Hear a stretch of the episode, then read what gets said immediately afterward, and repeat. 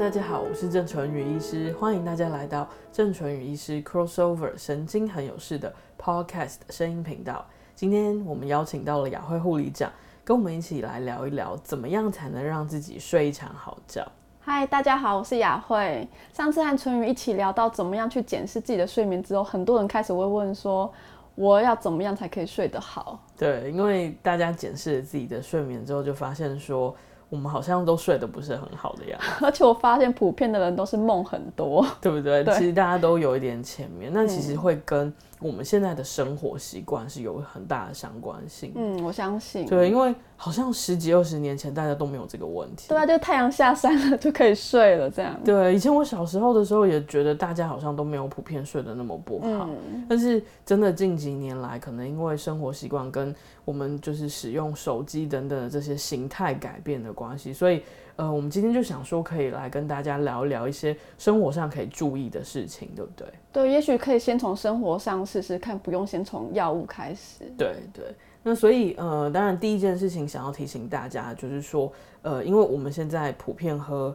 咖啡因饮料的机会很多，嗯，对，包当然包括就是咖啡本身，嗯，那还有其实很多的茶类，因为我们现在很喜欢喝手摇茶。对对，所以 下午就要来一杯。对，所以其实有的时候这个就是解闷嘛。然后，但是嗯，不知不觉之中，其实这些东西里面多少都含有一些咖啡因的成分。那咖啡因其实就会让我们亢奋，神经比较没办法放松。一般是茶类里面含有的咖啡因量都多吗？对，其实呃，有些人想说，哎、欸，我是不是喝绿茶就少？对。但是其实有的时候要看茶的品种，所以我一般都会建议我的病人啦，就是说，如果你既然已经有浅眠的体质，嗯、你有睡眠的问题，那你干脆就避掉这些东西。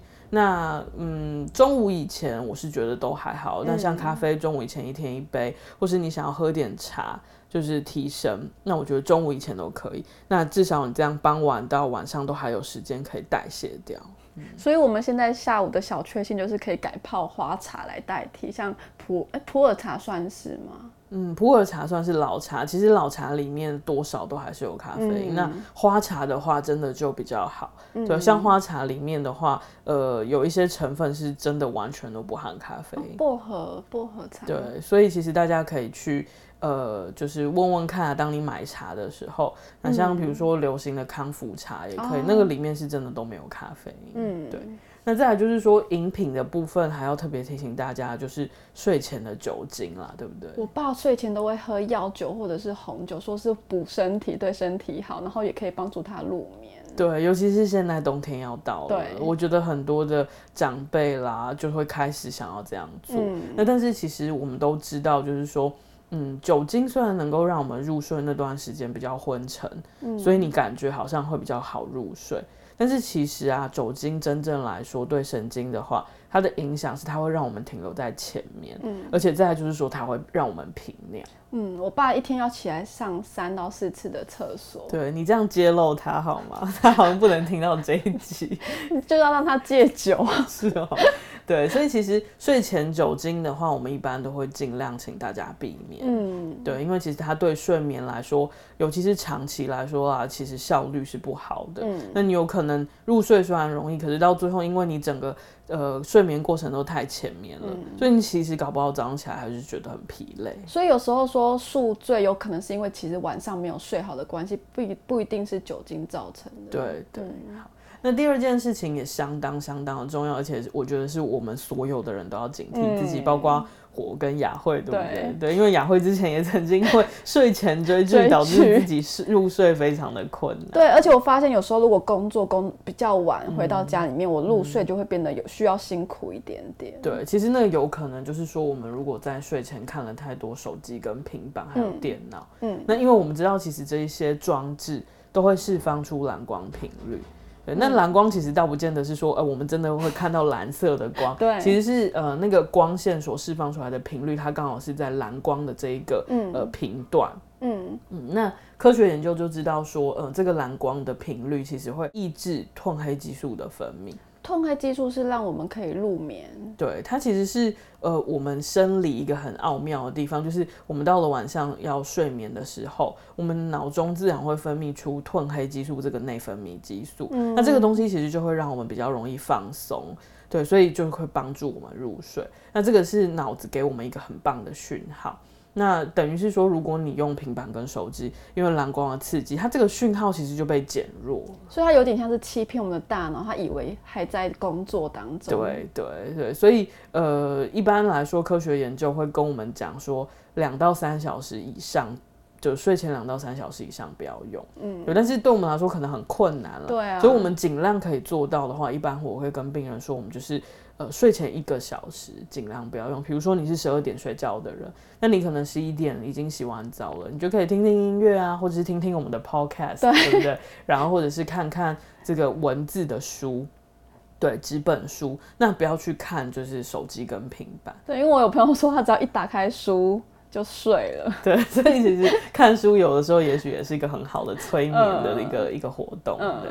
好，那再来就是说很多。人会习惯就是睡前就开始觉得饥肠辘辘，想要吃一点东西。对啊，因为睡前吃宵夜就会吃咸酥鸡啊、炸的啊，或者是烤的泡面。对，泡面。对，但是因为大量的宵夜，其实会让我们就是在睡眠当中的时候，其实我们都还在消化。嗯。那那个状态其实会饱腹的状态，有时候会让我们就是不太舒服。对，所以除了炸的之外，我想说一些睡前像是产气的食物可能也不太行，因为有一次我睡觉前煮了韭菜水饺，然后整个晚上肚子胀到不行。对对，所以像这种比较难消化的东西，我觉得都要尽量避免。嗯，那睡前可以吃一些什么？嗯，睡前的话，我是听说喝热的牛奶还不错，就可以帮助，就是让会让身体放松跟然后睡着。嗯，像我自己如果真的想要吃一些东西的时候，我就会尽量吃一些蛋白质的东西，哦、像呃一点点的水煮蛋，或者是一点点的这个鸡胸肉。嗯，那像雅慧刚才说的这个牛奶，就是假设你喝牛奶不会拉肚子的人，嗯、你也可以尝试着喝一些热牛奶，嗯，或是一些。呃，温温的蜂蜜水也可以，哦、对对对，对，那都会让自己比较舒缓。那就是有一点点，呃，肚子有一点点东西，你就会睡得比较舒服。对，你的心灵也会被抚慰到。没错，没错。对，那呃，大家都应该知道说，其实规律缓和的有氧运动对于神经的平衡跟放松是很有效的。嗯、所以呢。呃，很多睡眠不好的人，我们也会建议，就是可以在白天的时候做规律缓和的有氧运动。但是有很多朋友说，他们都是在下班的时候做，他们精神是反而更好的。对，其实，嗯，因为科学研究就有告告诉我们很重要的事情，就是说，呃，有氧运动其实可以帮助我们，就是唤醒我们的脑内啡，嗯、还有我们脑子的活化。嗯、所以，呃，很多人其实，在早上。就是做一些有氧运动之后，他整天都会非常的有活力。嗯、我学姐就是，她是晨跑了，嗯、然后其实她白天的精神都超级好的。对，其实这是非常非常健康的活动。但是就如刚才雅慧说的，其实我们要特别注意的就是，这个是在白天的运动。对对，那一般来说，如果你真的没有时间，你想要利用下班或晚上运动的话，我们就会。呃，想要提醒大家，你一定要做一些更缓和的运动，像散步。对，比如说散步。那、嗯、因为如果你在这个睡前的时候做了太大量的激烈运动的话，嗯、其实我们的身体会更亢奋。嗯，对。那其实有朋友说，其实做缓和的瑜伽舒展我们的身体，其实也还蛮舒服。对，一些伸展运动，我觉得都是挺好的。嗯、对，所以。呃，就是要看体质喽。如果你是很好睡的人，当然就没有这个问题，嗯、你可以选择你有空的时间运动。但是如果你有浅眠体质的话，嗯、那你可以注意一下，就是尽量不要在睡前运动。嗯、那这样也许调整之后，你会发现，哎、欸，自己就比较容易入睡。对，所以其实可以稍微检视一下我们的生活有什么地方可以稍微做一些调整跟修正的。对对，所以呃，今天跟雅慧一起跟大家聊一聊，就是怎么样可以让自己睡得比较好。嗯，那包括就是我们要避免就是中午以后的咖啡因饮品，还有睡前酒。那我们睡前也尽量就少花手机跟平板喽，嗯、然后不要吃大量的宵夜。那如果真的要有氧运动的话，尽量就是在。呃，白天的时候进行，尽量不要在睡前。对、嗯、对。对，那希望这些东西呢，都对大家的睡眠会有帮忙喽。嗯，我是雅慧，我是纯宇。那非常的希望，即便在你闭上眼睛的时候，我们都可以把这些对你有用的资讯分享给你。